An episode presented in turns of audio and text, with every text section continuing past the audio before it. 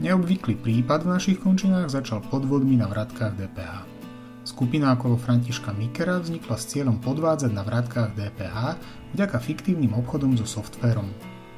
Od roku 2000 zobrali štátu vyše 4 milióny eur. Do dejín slovenského súdnictva sa však zapísali pre niečo iné, spôsob, akým likvidovali svoje obete. Tak vzniklo aj ich pomenovanie kyselinári. Nepohodlných svetkov zabíjali a následne rozpúšťali v kyseline sírovej.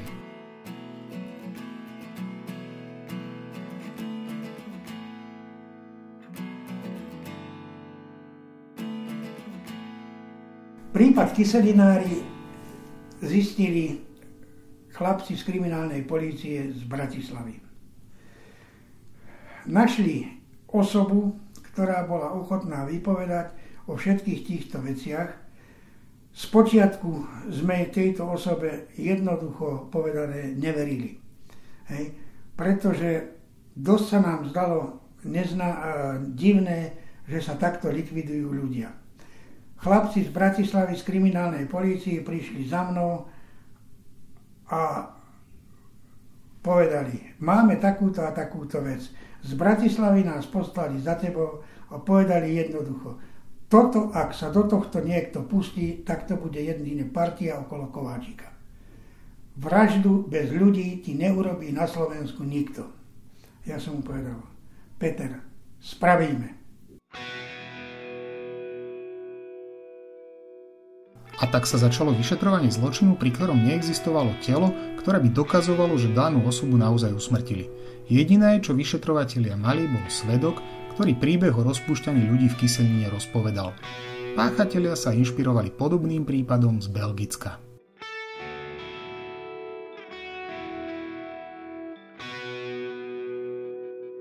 Vypočuli sme túto osobu, ktorá to popísala všetko hej, popísala, ako, vlastne ako k tomu došlo. Oni zistili, že takáto trestná činnosť bola spáchaná v zahraničí. Preto nakúpili kyselinu sírovú, nakúpili ešte látku, ktorej už názov neviem. Hej. Táto osoba túto látku nakupovala konkrétne, povedal, kúpili polovičku prasaťa a najskôr rozpustili prasa tejto látky. Hej u susedov nám povedali, že nevedia, čo robili, ale že bol strašný smrad. No. Toto vyliali a bohužiaľ, čo sa stalo, prvá rozpustená osoba bola tá, ktorá toto vraždenie a rozpúšťanie navrhla. Vymyslel to Miker. Cieľom jeho partie, v ktorej boli Rastislav Šinta a Jozef Kákoni, sa stali biele kone, teda ľudia nastrčení v ich firmách. Nakoniec však v kadi s kyselinou skončil aj šéf partie Miker. Šitovi a Kákonimu sa nepáčilo, ako rozdeľoval zisky s podvodou. Boli potom zadržaní páchatelia a podozriví z trestnej činnosti, začali sa vypočúvať, všetko začali popierať, nič nebola pravda, dlhodobou prácou sa podarilo preukázať všetky vraždy, ktoré boli. Ku koncu to bolo dokonca nájdené aj ďalšie miesto, kde sa mali rozpúšťať podozrivé osoby alebo tieto osoby pri Žiline, kde bola nájdená kyselina sírová, miesto, kade. A trvalo to, páchatelia boli usvedčení, vyšetrovania sa ujal Jaro Ambros, ktorý, na tomto môžem povedať, pracoval veľmi dobre a začala sa hneď na začiatku spolupráca s doktorkou Mišíkovou a doktorom Čentejšom. Môžem vám povedať, že keď som prvýkrát o tejto trestnej veci počula, tak som mala pocit, že sa mi sníva, že na tomto malom Slovensku sa môže stať taká brutálna kriminalita, že zavraždených páchateľov ešte likvidujú rozpúšťaním e, v kyseline sírovej 94-percentnej. On bol opätovne jedným z nosných pilierov, ktorý riadil ten vyšetrovací tím veľmi dlho sa to pripravovalo a aby som e, to naozaj ukázala plasticky na tom výsledku tej ich práce, ktorú by som povedala viac menej on riadil, zasadil sa opätovne, aby bolo získaných dostatok operatívnych informácií a tieto boli pretavené do dôkazov procesného charakteru. Získať však dostatočne presvedčivé dôkazy nebolo ľahké. Na pomoc v tomto prípade prišli aj znalci súdneho lekárstva a pokusy, pri ktorých skúšali rozpúšťať časti ľudských tiel. Chceli sme urobiť vyšetrovací pokus. Požiadal som v tom čase šéfa súdneho oddelenia v Martine, profesora Ferka Novomeského, či by nám v tejto veci nepomohol. Môžem povedať, že e, súdne lekárstvo v Martine prišlo, nám vyšlo veľmi v ústretí, zakúpili sme kyselinu, zakúp, uh, oni zabezpečili materiál biologický, mali sme jednu smolumy. V Belgicku, kde boli za toto odsúdení, rozpúšťali mŕtvolu ľudí. U nás na Slovensku toto zákon ne, nepovoluje. Teda Ferko Novomestský mohol použiť len amputované časti ľudí a orgány, ktoré boli pomrtvých. Hej. My sme konkrétne celú osobu nerozpúšťali. No a pri pokusoch, ktoré vykonal, ktoré boli natáčané aj na videozázname, na všetko bolo zistené, že skutočne takto sa dá rozpustiť ľudské telo. Po týchto dôkazoch doktorka Mišíková s Jarom Ambrozom vycestovali aj do Belgicka, Stade sa mi zdá, že doviezli aj materiály a páchatelia boli odsúdení. Čo je na tom mimoriadne dôležité povedať, že tá obťažnosť tejto veci, na ktorej aj Joško pracoval s tými svojimi e, kolegami, bol fakt, že sa veľmi ťažko dokazuje tam, kde nie sú tela, že boli zavraždení.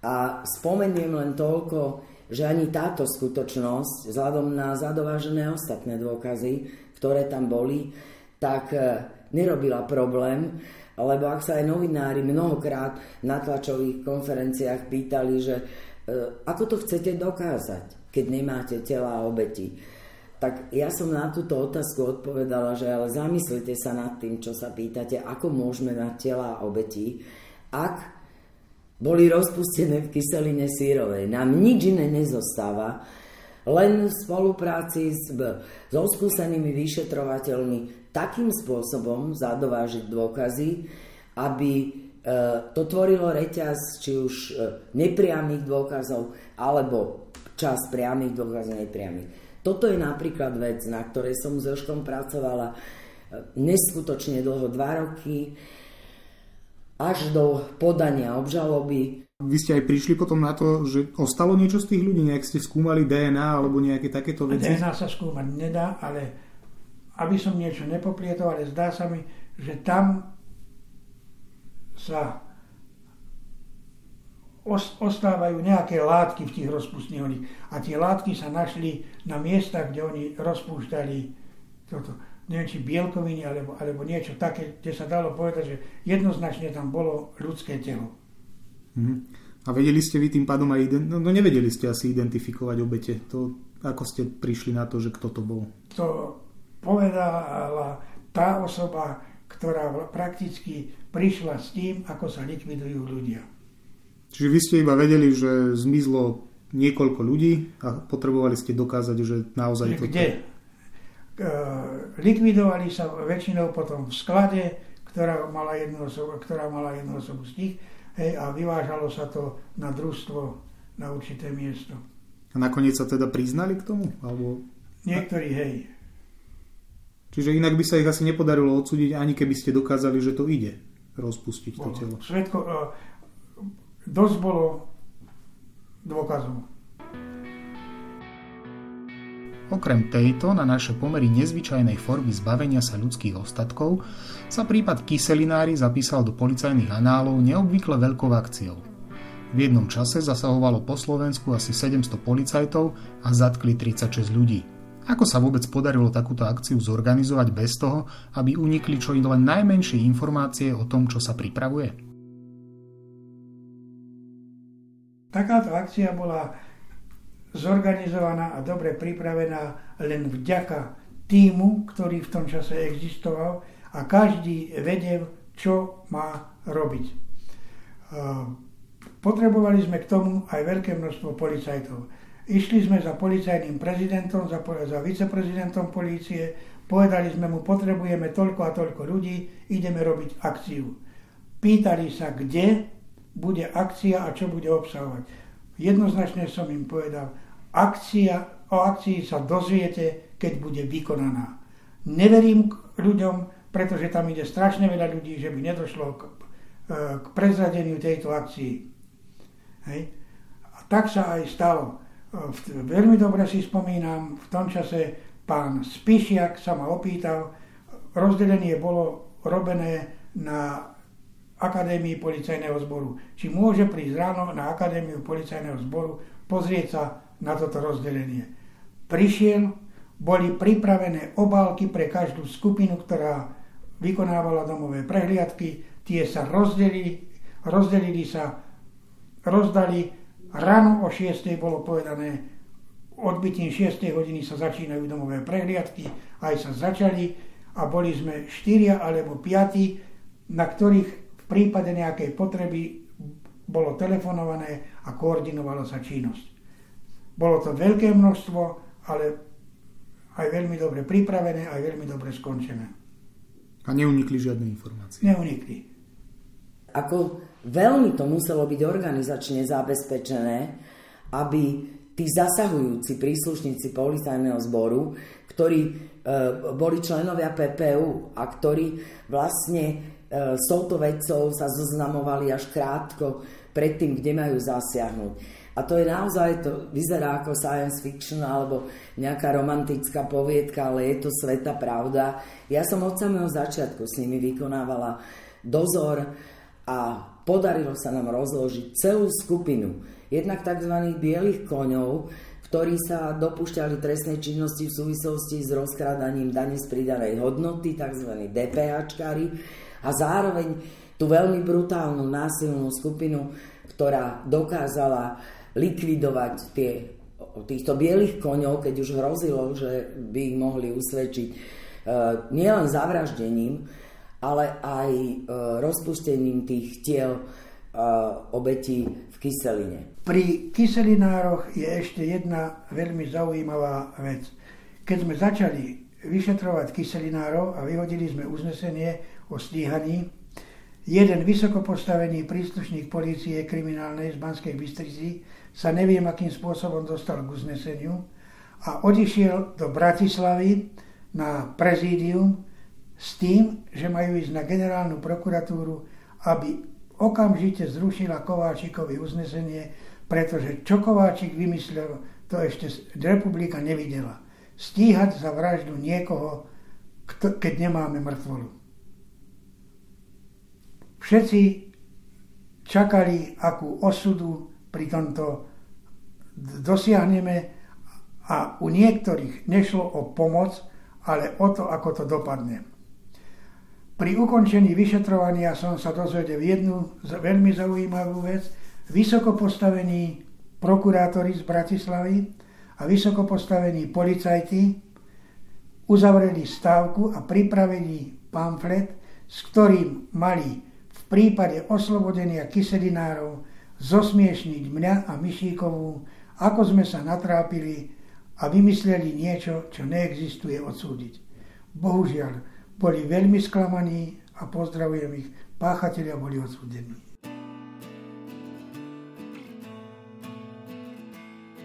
Celý prípad ukončil 20. apríla 2008 špeciálny súd v Pezinku.